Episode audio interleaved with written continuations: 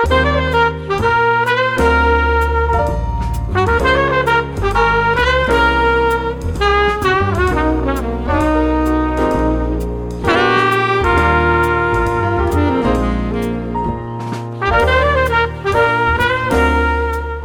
to the Arts Entrepreneurship Podcast, Making Art Work. We highlight how entrepreneurs align their artistry, passion, and vision to create and pursue opportunities to capture value in the arts. The views expressed by guests on the Arts Entrepreneurship Podcast are solely their own and do not necessarily represent the views of the podcast or its hosts. The appearance of a guest on the podcast, the venture they represent, or reference to any product or service does not imply an endorsement or recommendation by the podcast or its hosts. The content provided is for entertainment and informational purposes only and does not constitute business advice. Here are your hosts, Andy Heiss and Nick Petrella. Hi, everyone. I'm Nick Petrella. And I'm Andy Heiss. With us today is visual artist Chris Dahlquist. Chris's photography can be seen in a variety of settings, including galleries, art fairs, large scale public installations, and in hundreds of individual, corporate, and civic collections. In addition to her studio practice, Chris is passionate about helping artists and creative entrepreneurs build sustainable careers. Through curriculum development, workshops, lectures, and mentoring, she's worked with hundreds of artists throughout the U.S. As a result, Chris consults with municipalities, arts organizations, and businesses to ensure that the individual artist is at the center of art support programs and policies. Chris, welcome to the podcast and thank you for joining us. Thanks for having me. Glad to spend my morning with you. This is part one of our interview with Chris Dahlquist. When you and I last talked, you were just wrapping up a series of art fairs that took place over the summer. Um, how were those art fairs uh, coming off the pandemic, and um, especially compared to previous years? Boy, it was such a. Um, they were celebratory. They were so much fun, um, both from the audience perspective and the artist perspective. We were all so anxious to get back together. You know, I think um, a lot of artists that do festivals like that are doing it because they love the interaction with the audience, and so we really were missing that over the last mm-hmm. couple of years. Um, from a business perspective, they were also really, really great. Um, with folks not having extra discretionary spending that they might not be traveling with or eating out, um, feeling like they deserved a little treat. They were um, they were purchasing artwork and reconnecting with artists that they had seen for years and years. So it was it was lots of fun on lots yeah. of different levels. That's great. So, Chris, did the pandemic impact your online sales, and if so, how? I think, um, well, pri- primarily before the pandemic, I had an online presence, but not really an active sales platform. And so that was kind of one of the first things, not kind of, it was the first thing we did uh, when things began to shut down. Um, I had had an online um, shop before, primarily during the holidays or times like that. And so we dusted that off and expanded that and um, used it as a way to connect with people. But but really, I think for me, it's about uh, more about building relationship with audience and my collectors. And so, kind of a simple um, shopping site wasn't enough. And so, I did lots of online programming as well that was really about relationship building uh, between myself and collectors, between myself and other artists. So, while I did have online sales, I think the majority of what we were doing was building relationship. Yeah, that makes sense. Like in your last response, talking about those relationships with other artists and collectors uh, at the art fairs, right? Maintaining those relationships um, since you couldn't do those, trying to do that online, right? Yeah, uh, we, I did a deep dive with a couple of other art festival artists, a painter from Milwaukee and a sculptor from Pennsylvania, from Pittsburgh, and we really dove into why we do art festivals. What were the things that we enjoy about it the most? Why do collectors collect at art festivals? And we broke down what what's actually happening there at these events and how it, was there a way that we could build something online that uh, incorporated a lot of those different aspects. Yeah. And and in your in your answers here, you're saying we a lot. You work with your husband in your studio, right? I do. Thank you. Yes, I work with my husband, who's a musician, uh, Kyle Dahlquist. Um, but his uh, day job, for lack of a better word, is um, to work in the studio with me. Um, and then uh, up until December of last year, um, when she make made an excellent move to California, I also had a longtime studio assistant, a sculptor named Megan Gallant, that worked for us and was an integral part of our studio. Yeah. So what what is what's the dynamic like working with your with your spouse um, in a professional setting? Well, I think because um, Kyle is a fellow creative, we um, we understand that creative impulse in one another, despite the fact he's in a different discipline, which I, I think actually maybe uh, makes it a little bit easier because we're not in the same discipline. But we've worked together so long now. Um, I will give away my age if I tell you exactly how long that's been, but we've been making art of one kind or another together for. Uh, over 30 years. And so I think um, it has, the work has developed, the artwork has developed based on our complementary skill sets. And so I think it's, um, while my name might be out front on the artwork, his contribution to it is just as important to the final outcome uh, and what's possible in the studio. He's really the, I'm going to figure out how this thing's going to get built or get put together or you know kind of whatever kind of crazy ideas I come up with. He's kind of the engineering and the technique behind it. On your website, you mentioned that after spending the early part of your career in commercial photography, you decided to focus on works for art galleries and exhibits. Can you unpack that for us and describe that transition?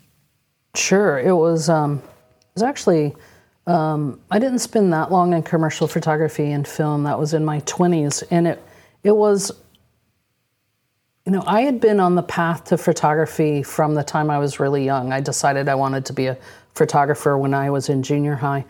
Um, but I didn't really have many examples of how that might live in the world.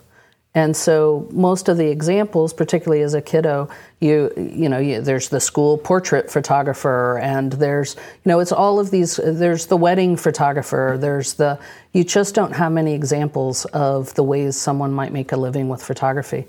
So uh, the most logical thing for me was, uh, you know, I did some work photographing events and then in a commercial studio. And it was actually, it felt a little bit like the rug was pulled out from under me because while I liked the work that I was doing, or uh, the daily work, I didn't like the outcome of what I was doing. Um, and so it was kind of this. Um, dark moment of oh my gosh do i really not want to be a photographer like after all of these years of thinking that's what i was going to do and so what i did was i re- i didn't re- i didn't set out to do gallery work or to do festivals i just set out to fall back in love with photography and to find my artwork again and um, I had stopped making artwork because I had my camera, a camera in my hands all day for my job. So it became very difficult for me to be motivated to make artwork in the evening. And so that was my initial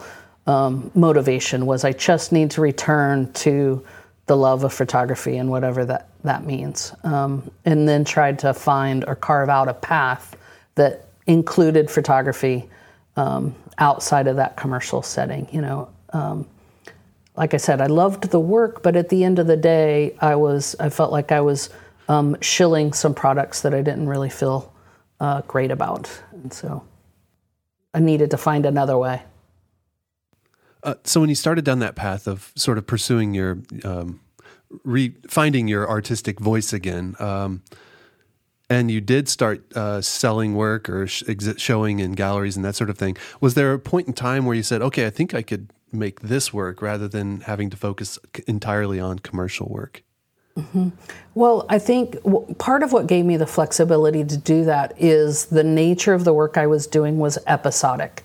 So I would work I would work on a commercial for a period of time. I would work on a commercial job, but I had this flexibility in my schedule and so it started out doing more of that work and gradually just accepting fewer jobs and fewer jobs and fewer jobs. So it wasn't, there was not a demarcation of now I'm doing this. It just gradually it's the balance started to tip the other way, mm. where I was mm-hmm. doing more artwork than I was commercial work. Um, and you know, fortunately, um, at that time, um, Kyle was working as um, he was repairing musical instruments. Uh, brass and he's a he plays brass. He was repairing brass instruments, and so there was also that um, kind of security uh, underlying our household uh, income as well that gave me gave me flexibility and uh, insurance and other necessities at the at the time. Right. But it uh, when I the first shows I started to do when I returned to my artwork uh, were really for me about my workflow because I felt like I worked better against a deadline. That's the way I had always worked is against some sort of commercial deadline or something. And so I I did the first few shows to give myself a, a deadline and then gradually it grew. Sure. How and where do you market your art, and which methods do you find most effective? Well, so for me, I've built most of my career doing um, art festivals. And really, I see art festivals um, as a marketing tool, right? They're a place to get my art in front of people. Um, while sales do happen at the festivals, they're larger than just making sales. They're also making connections and then following up with those connections, sometimes over many, many years. Um, particularly the larger the work has become, kind of the longer the tail on that. And so, really, the festival itself is the largest marketing tool. I mean, in, in many cases, the festivals I'm doing, I'm putting my work in front of literally hundreds of thousands of people. And there's not many tools that you can get your work in front of that many people that that quickly or that targeted an audience. Um, I didn't understand that when I started doing festivals. I thought that they were really just a place for transactions. It took me a while to figure out that really that was a marketing platform. Um, mm. And the way I started doing festivals, uh, again, returning back to the way Kyle and I worked together, is I had done a couple of gallery shows and um, I, and it felt like I dropped off the work, and then I would hear back from the gallery a little bit, you know, a month later or six weeks later. Um, and I was kind of envious of the relationship that he built with audience when he was on stage. There was this energy that passed back and forth between musician and audience. And the most analogous thing I could figure out for a visual artist was the festivals, where you're having this direct loop, energy loop with your audience. And so it's all really back to tying together with being partnered with a musician. Yeah. Yeah. It's real time engagement. Yeah. Right. Right. In this um, communication and relationship building, I mean, all of that happening. Just have a quick follow up question. Do you think a lot of artists see fairs as simply transactional spaces? Or do you think they think more like you do or what you learned? Um, I think that that's changing. I think that that's changing over time.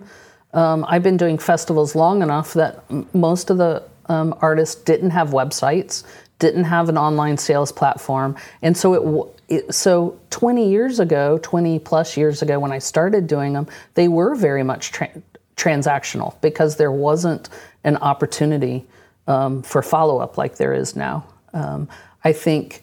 Uh, so I think it depends on, to some degree, um, how long the artist has been in the business, maybe um, their age, if they're digital native or if they've been doing festivals for a long time.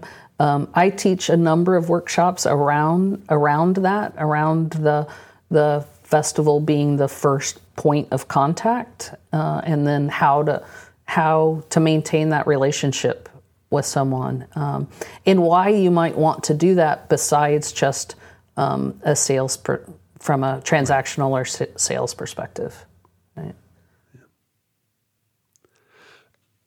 And so, talking about um, markets and marketing, um, is it important for an artist to focus on their local market before they begin to branch out at things like art fairs? I think that that depends on uh, who their market is and and where they are. I mean, I don't think that there's a there's not a one size fits all um, answer to any of this, right? I think that's one of the um, troubles that we get into is uh, thinking about this kind of as a as a monolith. Um, mm-hmm. I think that there's very few artists that um, can make their living in their local market, no matter what their discipline is, um, or no matter what their market is. And I hear a lot of artists talk about, you know, well, my city, whatever XYZ, doesn't support me the way I need to be, or, and I think that that's that's really true across the board. Even if you look at artists in large markets, they're largely supported by people from other places coming to their market, right? And so I think it's important for all artists to look beyond just their local community and local market. Um, and which comes first, I think, um, depends on a lot of factors that. Sure. What would you tell a young person listening who may have passion and vision about photography, but not the resources to buy quality equipment? What do you think is the minimum needed to enter your field? I, th- I think it's so much less about equipment and so much more about what you're bringing to the equipment. I think whatever whatever cam you know the old cliche is whatever camera you have on you is the best camera, right? And so I think I think equipment is a really really small um, piece of piece of the puzzle. Um, so low low barrier to entry. Really low barrier to entry. Um, yeah, it's about um, e- expression more than about more than about equipment. Um, I really learned that after coming out of the commercial world because I was accustomed to working in studios where I had access to every piece of equipment I could want. And, and actually, when I came out of that, I really um, cast aside equipment. Um, I mean, I, I don't like equipment. I don't. Um, uh, some photographers, it's the same way in music. I'm sure you guys know that yeah. some folks are really into the gear, and some folks will play whatever is sitting next to them. So I think it's just the way um, you approach the the media. You can approach it from a very technical standpoint. That's not the way I tend to approach it. Um, my approach um, and what I'm really interested in is historic photographs when they were working with really, really rudimentary equipment, and um, you can get lost in the equipment um, pretty easily. Yeah. Is the gear all about the gear, yeah. right? If if only I had the gear. the latest, the greatest, the right. Right. Yeah. yeah. My first, my very first so, camera, like many uh, early photography students, was you know an, an oatmeal box, right? The, the first pin pinhole camera that I sure. made in second grade out of an oatmeal box was what yeah. st- started all of it. And one of the photography shows that um, that rings I, I, don't know I saw it probably 30 years ago was a pinhole show and the most compelling uh, pieces were made in cardboard boxes or eggshells or you know I mean just anything it wasn't it was so not about about the equipment um, you know, I think the so, the why is so much more interesting than the how. yeah. Mm-hmm. But not too low. Nick's a percussionist, so he's got all the gadgets. he's got a house full of uh, gadgets. Uh, house no, full of gadgets. I'm not a gearhead, though. I'm not a gearhead. that that question came about from from Tony Laddish's uh, interview. He was talking about the gear and how people yeah. wait for uh, yeah. money to come in, resources to come in, so they can buy the latest gear. Says you don't yeah. you don't need it. So right. and you're just echoing that. Yeah, yeah, yeah. Well, ironically, Tony is a is a is a friend, and Kyle's played lots of music with Tony, and um, yeah. so oh, nice. Yeah, yeah. Well, so we it, not surprising we think along those same lines in terms of, and sure. I, th- I think he's right that lots of people wait to begin until they have the if only I what yeah, dot dot dot right? Whatever whatever it is whether it's yeah. about gear or studio space or opportunity it's like don't don't wait to to start just start making. Thanks for listening. If you like this podcast please subscribe. Visit artsentrepreneurshippodcast.com to learn more about our guest and how you can help support artists the arts and this podcast